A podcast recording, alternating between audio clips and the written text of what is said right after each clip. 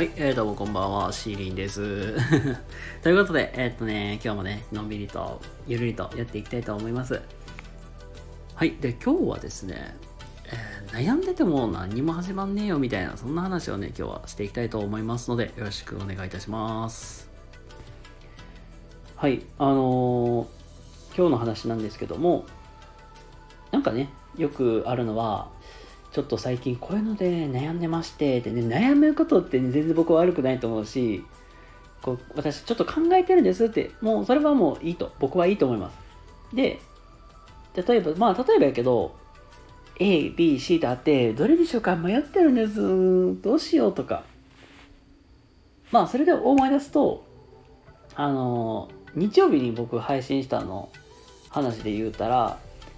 会社選び迷ってます、業界選び迷ってます、A にしようか、B にしようか、C にしようか、迷ってるんですっていう話も。もうこれも近いんだけど、結局、何が言いたいかって、ここまで話で言いたいことをまとめたら、考えてても結局ダメなんですよ。どっちにしても動かなきゃいけないんですよ。もっともっと分かりやすく例で言うと、えっ、と、将棋。あれ、将棋って、あの、実は、一人一手打つまでに時間が決まってたりする場合もあるんですよ。将棋やったかな囲碁やったっけな一応なんか打つまでに必ず時間が決まってて、で、まあプロの、プロ棋士かどうかはまでわからないですけど、まあ、さておいて、まあ一応なんか指すまでに時間制限があったりする場合もあるんですよ。まあどっちにしても指さないと結局前に進まないし、結局。ってなった時に、あー、どれにしよう。やっぱこれ言ったらこうこうこうやし、あー、こっち言ってもな、やばいしな、どの子も動かそうかってずっと考えてても結局、勝負って進まないんですよ、結局ね。なので結局、あの、物は試してなんぼなんですよ、本当に。とりあえず、やってみなきゃわからないし、動いてみなきゃわからない。で、そこにいろいろ仮説立てていって、あ、多分こうなるだろうな、こうなるだろうなっていう予想を立てて、あ、けど失敗した、じゃあこうしよう。あ、これこの B は失敗してしまった、じゃあこうしよう。あ、C はうまくいった、じゃあこれは成功だ。あ、D、あちょっとうまいこと言ったな。じゃあ、これは C をもとにじゃあ動かしていこうでいいんですよ。だ結論何が言いたいかっていうと、あの